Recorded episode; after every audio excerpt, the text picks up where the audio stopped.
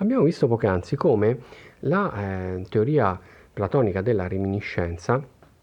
eh, riesca a saldare eh, due componenti fondamentali del pensiero di Platone, ovvero la dottrina delle eh, idee e la dottrina del, dell'anima. Ci sono anche altri contenuti platonici che del resto possono essere compresi solo riferendosi al rapporto che abbiamo illustrato nella lezione precedente, per esempio la teoria dell'amore, eh, dell'amore platonico. Eh, la teoria dell'amore platonico eh, si spiega di fatto eh, già sulla base del mito della nascita di, eh, di, Eros che Platone racconta nel Simposio. Eros appunto è eh, il figlio, ehm, ovvero l'amore, è il, il figlio eh, nato dal, eh, dall'inganno, per così dire, eh, di, eh, di Penia, che è la dea della povertà, della miseria, appunto, nei confronti di Poros, che invece è ehm, come dire, la scaltrezza, l'espediente, il dio dell'in- anche dell'inganno, no? eh, il quale ubriacatosi eh, alla, alla, festa appunto eh, per eh, la, la, nascita di, di Afrodite, ehm, cade stordito e, e, viene abusato appunto da, da Penia. Eh, dall'unione eh, di queste due componenti, ovvero da una parte dalla mancanza, la miseria, la povertà, dall'altra l'espediente, nasce appunto Eros che è sempre unito ad Afrodite proprio perché è nato, è stato concepito meglio alla sua nascita. Eh, l'amore quindi eh, è, continua, è, un continuo bisogno da una parte, è un, una continua mancanza dell'oggetto amato e dall'altra anche è una ricerca eh, di espedienti, è una continua ricerca eh, della, della cosa amata.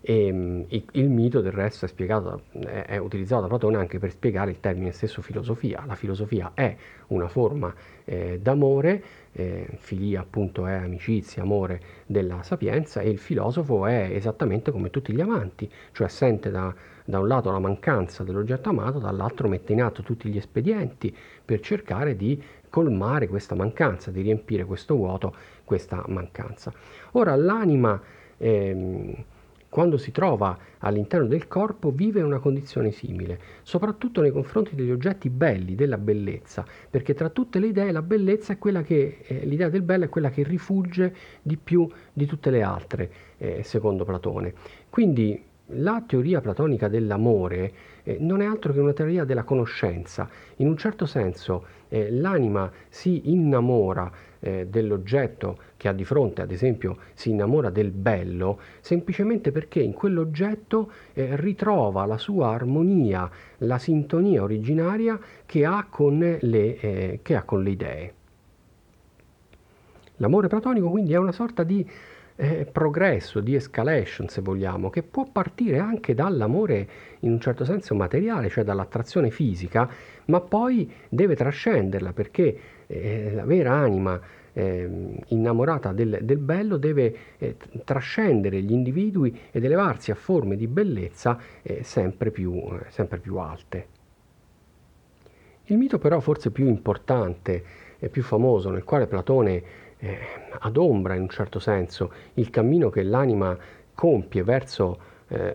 alla riconquista, per così dire, della, eh, della, conoscenza, della sapienza, è il mito della caverna, contenuto nella, mh, nella Repubblica. Il mito della caverna è un mito complessissimo, sia nella sua geografia sia nelle interpretazioni. È un mito eh, che ha una mh, pluralità semantica, cioè una pluralità di, eh, di, significati che non si lasciano ricondurre soltanto alla teoria dell'anima, alla teoria della conoscenza. E, mh, come viene descritta appunto il mito della caverna? Platone immagina che eh, vi sia una grande caverna in cui eh, alcuni prigionieri eh, vengono eh, diciamo, eh, legati sin dalla nascita, mani, piedi e collo, eh, rivolti verso il fondo della, della, caverna. Su questo fondo, su questa parete di fondo della caverna, i prigionieri vedono muoversi quelle che noi capiamo essere ombre e loro pensano siano appunto forme, per così dire. Ora, uno di questi prigionieri riesce a liberarsi ad un certo punto e quello che fa è un gesto in un certo senso rivoluzionario, cioè il prigioniero si rivolge eh, verso la bocca dell'uscita della caverna e comincia per così dire un lungo, un lungo percorso. In questo percorso si accorge di alcune cose, ad esempio che, che eh, le forme che vedeva muoversi eh, sulla, sul fondo, sulla parete, in realtà sono le ombre proiettate da un grande fuoco che si trova al centro di, di questa caverna. Di che cosa sono l'ombra? Eh, davanti al fuoco c'è una sorta di muretto, lo descrive Platone come una sorta di palco, di palchetto, di muretto. E sopra questo palchetto passano, per così dire, delle, degli oggetti. Ehm, delle statue, potremmo dire, no? eh, delle, delle marionette, delle statue. Avvicinandosi il prigioniero si rende conto che questi oggetti eh, rappresentano eh, degli enti reali, eh, per, ma sono invece appunto delle, eh, delle statue, perché ehm, al, al, al, di sotto di loro ci sono dei portatori, li chiama Platone, cioè eh, degli uomini che sulle spalle no, portano, nascosti dal muretto quindi, eh, portano queste, eh, queste, statue, queste effigi che spuntano al di sopra dal muretto e che proiettano loro ombra sul fondo della caverna. Il prigioniero prosegue la sua, ehm, diciamo la sua ehm, ascesa verso il, il fondo della la, la bocca della, della caverna, che è un'ascesa faticosa, molto dolorosa, perché i suoi occhi ovviamente non sono abituati alla luce. Questa ascesa dolorosa lo porta verso eh, l'uscita appunto della, eh, della caverna. Inizialmente il prigioniero non riesce a vedere chiaramente ciò che si trova al di fuori della caverna perché i suoi occhi sono eh, abbagliati appunto e di conseguenza non, non, non vede le realtà eh, al di fuori della caverna eh, in se stesse, ma le vede rispecchiate, riflesse in una pozza, in un laghetto, insomma in una pozza eh, d'acqua. Quando i suoi occhi si sono finalmente abituati alla luce, riesce a distinguere gli oggetti eh, naturali che si trovano al di fuori della caverna e si rende conto che a rendere possibile la vista di questi oggetti è un grande eh, punto di luce appunto che si trova in cielo che è il sole. Ammaliato da questo grande spettacolo, il prigioniero torna eh, indietro, rifà il cammino opposto eh, nel tentativo appunto di testimoniare queste realtà ai suoi compagni eh, e indurli a liberarsi. Ma qui accade una cosa inaspettata, cioè i compagni eh, del prigioniero non credono alle parole del loro, eh, del loro amico appunto e addirittura dice Platone se lui ins- dovesse insistere eh, nella nella volontà di liberarli, finirebbe appunto per essere ucciso. Come accennato in, pre- in precedenza, il mito della caverna ha una ampiezza eh, semantica tale eh, da non poterlo ricondurre ad una sola dottrina di Platone.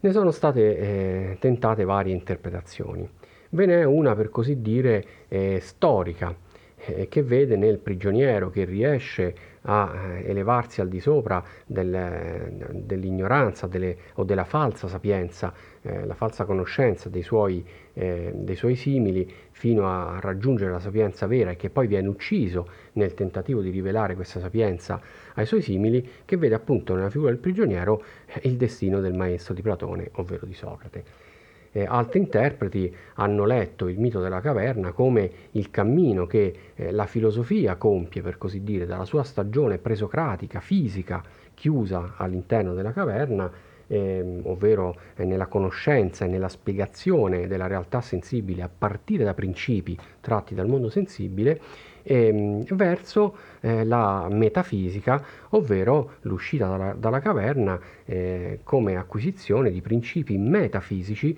eh, in base al quale noi possiamo spiegare appunto la realtà eh, sensibile. Per esempio nella, nel Sole eh, noi dobbiamo leggere chiaramente l'idea, in altri testi Platone ci fa leggere eh, l'idea del bene che illumina eh, e rende possibili e perfette appunto tutte le altre idee. Ehm,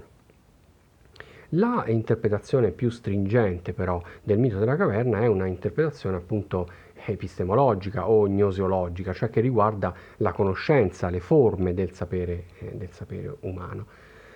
Da questo punto di vista non è possibile ehm, o, o, è complesso indicare nei tanti elementi appunto della geografia del mito eh, la teoria conoscitiva, ma Platone stesso ehm, nella, nella, Repubblica appunto eh, paragona la conoscenza eh, umana o questa suddivisione se, dei settori, no, degli ambiti della conoscenza umana ad una linea.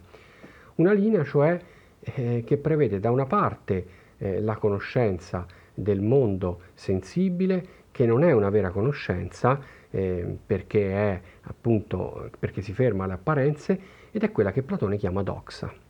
La doxa quindi non è per Platone eh, vera e propria ignoranza, mancanza di conoscenza, è una forma confusa, embrionale, che non possiamo ancora chiamare conoscenza perché, perché non riguarda eh, enti eh, immutabili, fermi, che sono appunto le dei, ma riguarda la realtà naturale che muta continuamente, cambia continuamente e di conseguenza non ci può essere vera conoscenza o conoscenza vera della natura, del mondo naturale. Questa prima metà della linea, no? eh, immaginata da Platone, divisa appunto in due metà, questa prima metà della linea è a sua volta eh, suddivisa in, due, eh, in, altri due segmenti ehm, che Platone chiama eh, il primo, il più basso, eicasia, ovvero la congettura, per così dire, la conoscenza per immagini e corrisponderebbe alla conoscenza che i prigionieri hanno eh, nel, delle forme, delle ombre proiettate sul muro, cioè loro credono che sia una conoscenza vera, ma in effetti sono soltanto ombre. Per esempio per Platone l'eicasia è la conoscenza che si ha eh, quando si eh, vede un dipinto, no? vediamo un uomo dipinto e appunto si ferma la credenza all'apparenza dell'uomo reale. Al di sopra dell'eicasia c'è la pistis, ovvero la, eh, la, la fede, tradotto in, eh, in termini appunto eh, corretti, ovvero la credenza.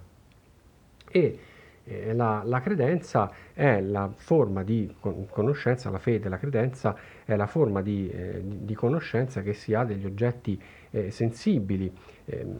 per esempio eh, nella, nel mito della, della, caverna è il momento in cui il prigioniero eh, intravede al di sotto della, del palco i portatori, ovvero gli uomini reali. E questo è interessante perché chiaramente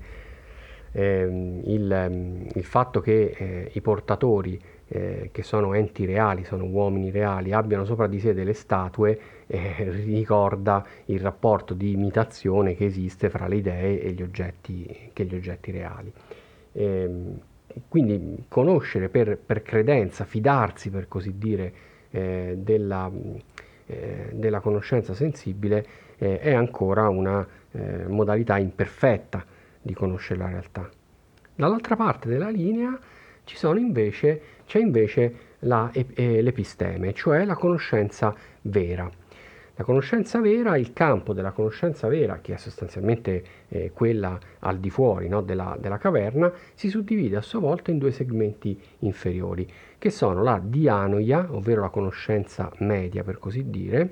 eh, e la noesis. La dianoia eh, riguarda i, eh, gli oggetti eh, matematici, le realtà ehm, matematiche. E come avremo modo di, di vedere in una successiva eh, lezione, gli enti matematici assumono via via nella filosofia di, di, di Platone un'importanza sempre maggiore. Possiamo dire semplicemente che eh, gli enti matematici sono una conoscenza media perché ehm, hanno qualcosa che li rapporta alle, eh, alle idee, cioè sono, ehm, sono, entità ideali, ma allo stesso tempo le rapporta anche alla, mh, alla, realtà sensibile perché i numeri sono molteplici, esattamente come molteplice è la realtà appunto eh, sensibile. E, infine la conoscenza eh, vera e propria, l'intelligenza per così dire pura, è eh, la noesis. La noesis è la conoscenza eh, delle eh, idee. E mentre quindi la matematica e, e, e i numeri eh, vengono conosciuti attraverso un metodo in un certo senso ehm, ipotetico, eh, appunto perché ehm, diciamo, sia la matematica che la geometria eh, comportano delle eh, deduzioni in un certo senso eh, logiche, no? dall'altra parte invece eh, la noesis, ovvero la conoscenza delle idee, è riservata soltanto alla, ehm, alla dialettica. E la dialettica non procede eh, per, per, per, concatenazione, per così dire, eh, logica come fa la matematica, per deduzioni eh, matematiche, ma la dialettica procede per eh, esclusione, cioè potremmo dire che mentre la matematica e le scienze geometriche eh, in generale partono da una ipotesi e poi da lì eh, conducono una serie di ehm, osservazioni, per così dire, di concatenazioni logiche eh, dedotte dalle, da, deducendola dalle ipotesi, ehm, la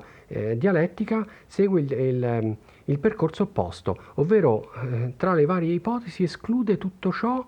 che appare inessenziale, fino a giungere a che cosa? Fino a giungere a quello eh, che è il principio in un certo senso eh, non ipotetico o anipotetico che deve essere per forza l'idea appunto oggetto di conoscenza vera.